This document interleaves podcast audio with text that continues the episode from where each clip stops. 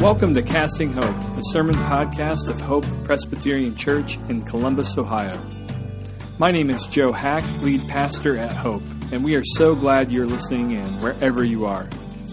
In this moment of social distancing, we hope that our audio and streaming resources meet you where you are at and help you stay connected to God and to His promises. Well, if you have a Bible, I'd like to invite you to turn with me to Revelation chapter 1, verse 7. Revelation chapter 1, verse 7. Now, we would normally be turning to 1 Corinthians, but things are anything but normal right now. Um, so, we're going to be taking a break from our normal series to remind ourselves of the basics. I've found in my life that when things are out of control and when I'm having a hard time, I don't need new information. What I need is I need reminded of the basics, the things that I already know. And so this morning, I need the reminder that God does not change. God does not change. In a world that is rapidly changing, God is not. And I believe this basic truth is how we can have true calm right now. This morning, I just want to give, take you to two separate passages in the book of Revelation that has, for me, ushered me into a place of calm. But first, let's pray.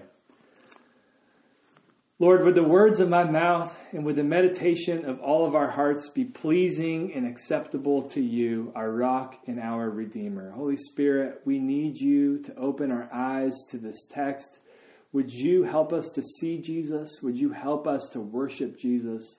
Would you help us to understand? And most importantly, Lord, would you give us your peace so that we could worship God and serve others? And it's in Jesus' name we pray. Amen. Well, when I was a kid, I loved snow days. My parents say this is because I was born in a blizzard, but I think it's just because snow days were small disruptions. And I love small disruptions. As long as they're small and that things get back to normal soon, then I'm all about it. Just like a snow day. At first, I viewed the coronavirus, I'm sure like many of you, basically like a snow day.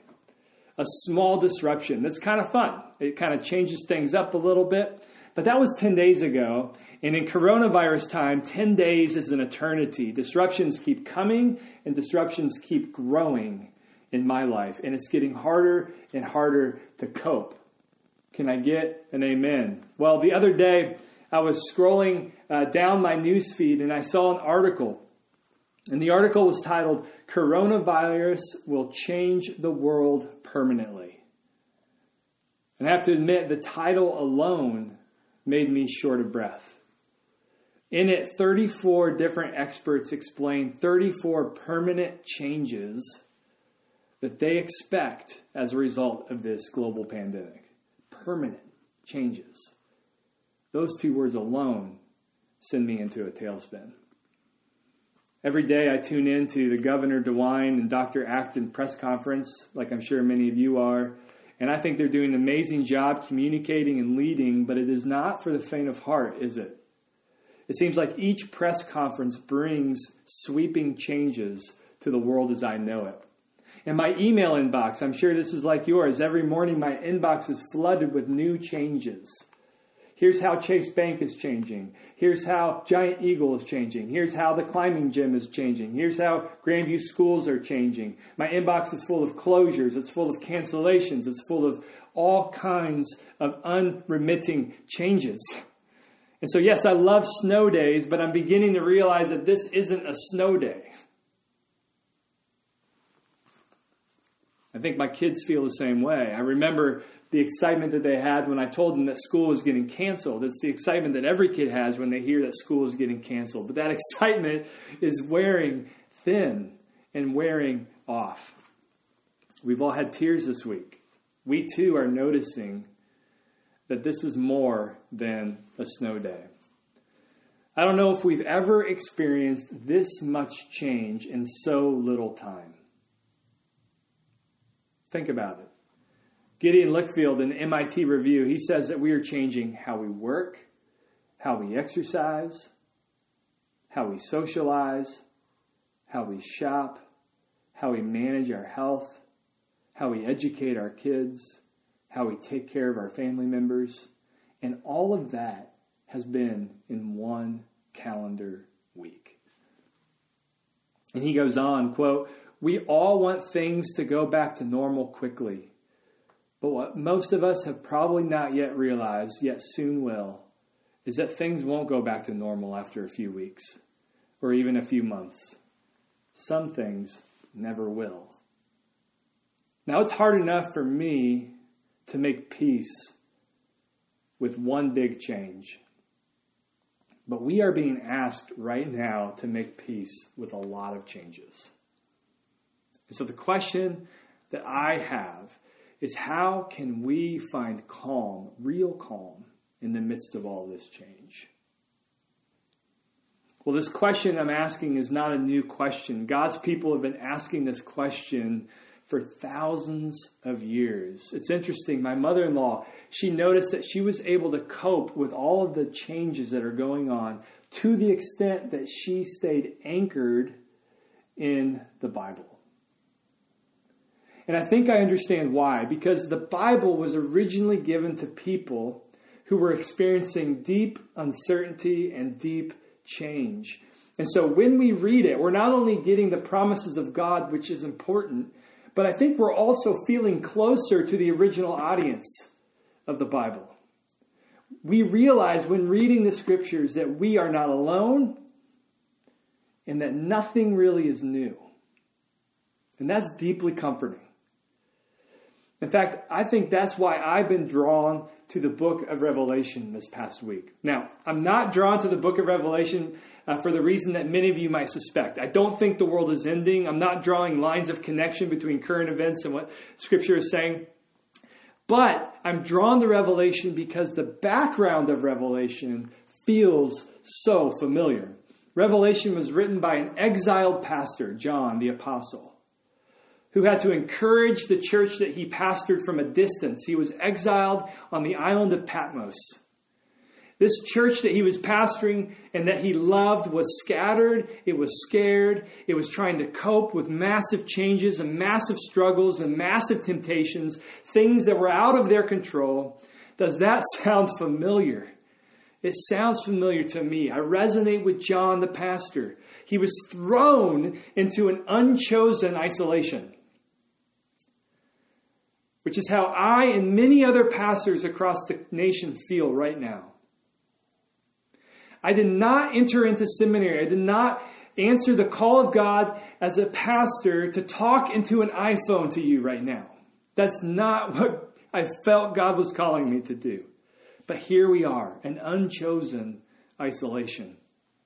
And I think you would resonate with John's church. In chapter 1, verse 9, if you have your Bible open, John says, I, John, am your brother and your partner in three things in suffering, in God's kingdom, and in the patient endurance to which Jesus calls us. Like them, you, I know you are, are patiently enduring unchosen changes in your life. And like them, what you need is encouragement. And did you know that is exactly what Revelation is for? It's for encouragement. It's not a weird religious puzzle that we're supposed to crack and figure out. No, it's actually meant to bring blessing. It's meant to bring encouragement. In fact, the first few verses of Revelation says, "Blessed are those who hear it and take it to heart." And to take it to heart. It promises blessing and the main way it blesses his people is with its imagery. Its imagery. Revelation is hyper visual. Because God knows that imagery can take familiar truths and drive them deeper into the heart. Just like how worship music can take familiar truths and drive them deeper into the heart, or sacred art can take familiar truths and drive them deeper into the heart. Revelation takes familiar truths and drives them into the heart with unforgettable imagery. Did you know that the book of Revelation offers no new theological truth that we cannot get anywhere else in our Bible? That is because God knows sometimes we need to see His truth. Truth we already know, especially when we're stressed out by change. So, this morning, what I'm going to do is I'm simply going to take you to two pictures in Revelation that has been crucial to my sense of calm this past week. These images describe the calm of God. So, no matter what changes in my world and in your world, when I'm anchored to this calm of God, I stay calm. So, the very first thing I want you to look at is found in the first chapter, and it's verse 8. And it's probably very familiar. But let's dwell on it for a second. Verse 8 says, I am the Alpha and the Omega, says the Lord God, who is and who was and who is to come, the Almighty. Now, I could tell you, and John could tell you, and God could tell you with logical precision that He is in control of all things and that He never changes. Or he could give you a poetic image that you will never forget. Here, God gives you poetry. He says that He is the Alpha and the Omega. John's language was Greek. And the Greek alphabet begins with Alpha and it ends with Omega. And so John is reminding us that God is the beginning and the end, and He's everything in between. He, he is the past, He is the future, He is the present. He is the one who is, who was, and who is to come. And John poetically opens and closes his letter with this image. In chapter 22, verse 13, we see it again used, but this time referring to Jesus. I am the Alpha and Omega, the first and the last, the beginning and the end. John is telling us, no, he's showing us that God is the same today as he always has been and always will be. God does not change. I'm calling this the calm of God. This is the calm of God. He is the Alpha and the Omega. Our family has been going on a lot of regular walks lately, and I wanted to help my kids process the big changes that are going on in their world. No school, no soccer, no church gatherings, no visiting grandparents, no more this, no more that. And so I had them focus on the things in their life that are not changing. I asked my oldest, What is changing right now? And we went through the long list of all the things that are changing right now. And then I said, okay, now what is not changing right now? And one of the first things we said together was the migration of the birds. See, we like to bird watch, and we were comforted in the fact that we could still go bird watching in a few weeks. That isn't changing. And it was immediately calming. And actually, I recommend that to you. I recommend that you especially with your kids, think about the things that are not changing. However, it occurred to me after the walk that that even has its limits because those things too can change. The only thing that cannot change in this world is God. It's God. God alone is the Alpha and the Omega. He's the one who is, the one who was, the one who is to come. He is the beginning. He is the end. He is absolutely unchanging. This is the calm of God. And nothing can change it. The second image that I've drawn on this week is found in chapter 4 of Revelation, verse 6. But let's start in verse 1 of chapter 4. After this I looked, and behold, a door standing open in heaven, and the first voice which I heard speaking to me like a trumpet said, Come up here, and I will show you what must take place after this. At once I was in the Spirit, and behold, a throne stood in heaven, with one seated on the throne. And he who sat there had the appearance of jasper and carnelian. And around the throne was a rainbow that had the appearance of an emerald. Around the throne were 24 thrones, and seated on the thrones were 24 elders, and clothed in white garments, with golden crowns on their heads. From the throne came flashes of lightning, and rumblings, and peals of thunder. And before the throne were burning seven torches of fire, which are the seven spirits of God. And before the throne there was, as it were, a sea of glass like crystal.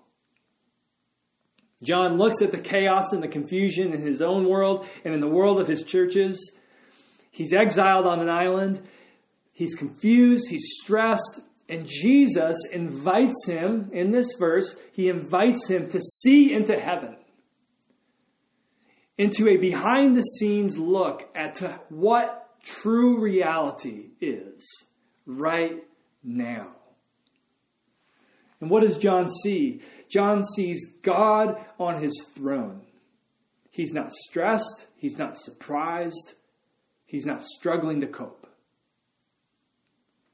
And at the foot of his throne is a sea of glass.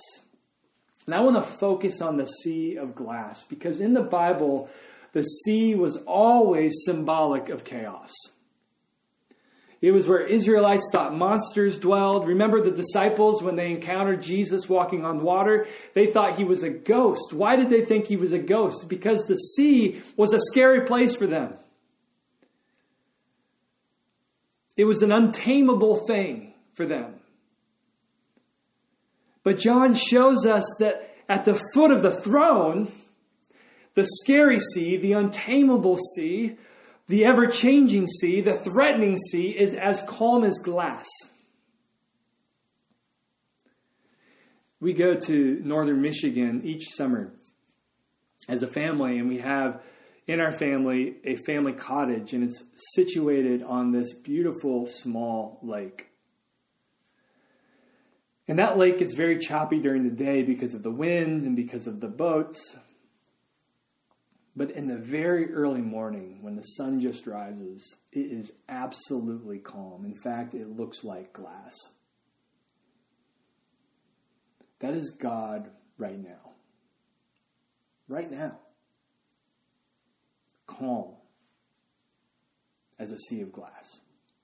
He is Alpha, He is Omega. He is unchanging, He is Almighty.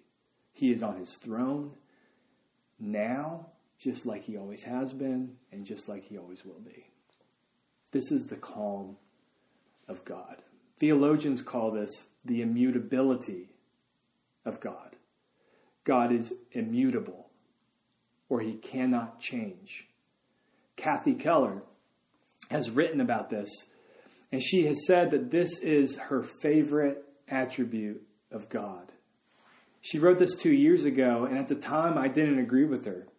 I didn't see it until now. Now I see it.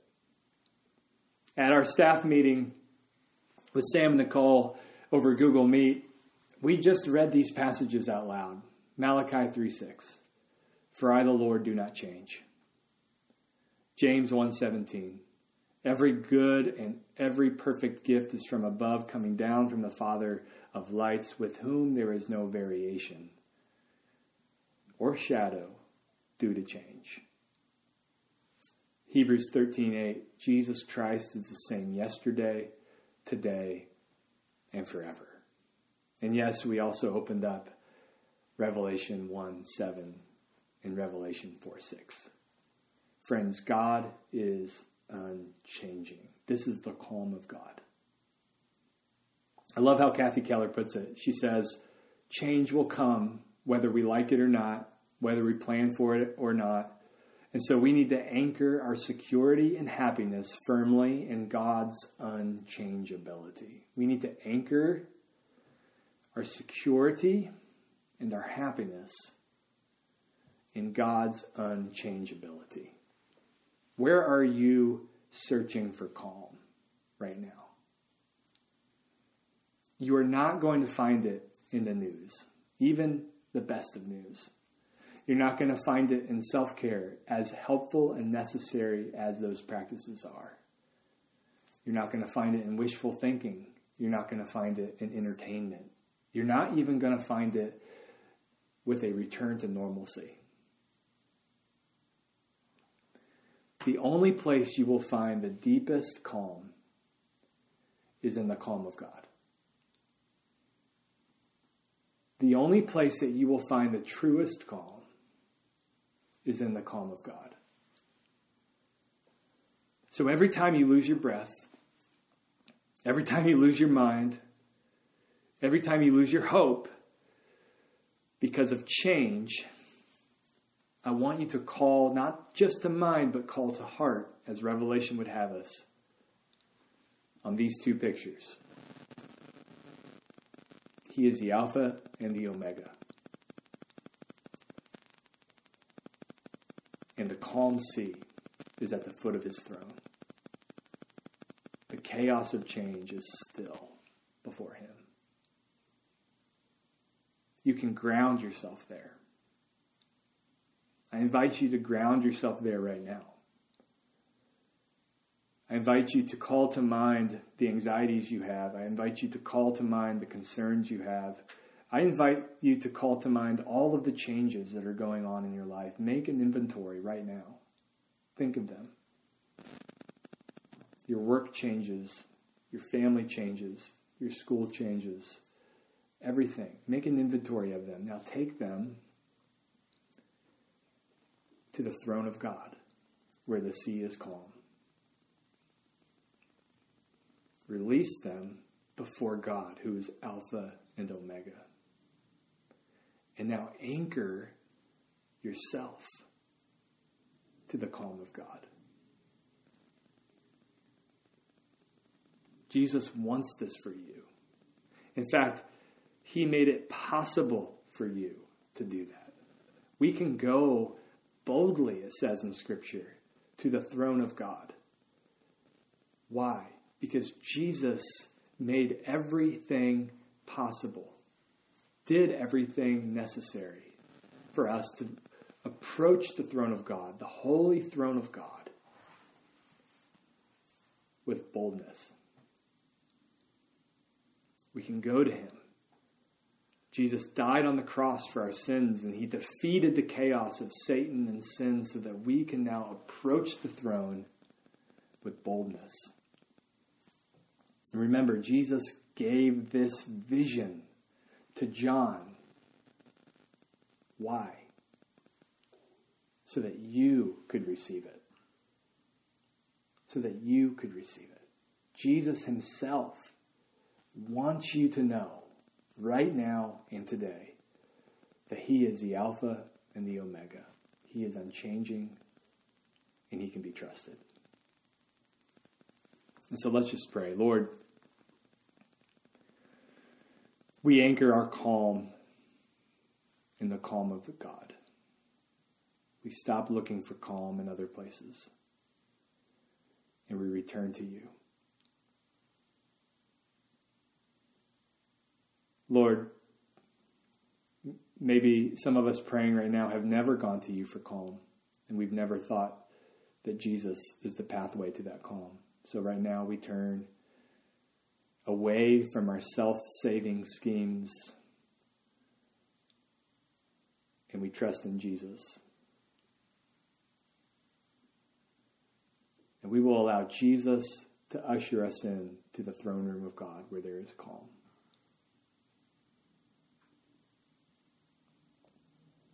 And it's in His name we pray. Amen. Thanks for tuning in. For more information about our church and for more resources like this, visit our website at hopechurchcolumbus.org.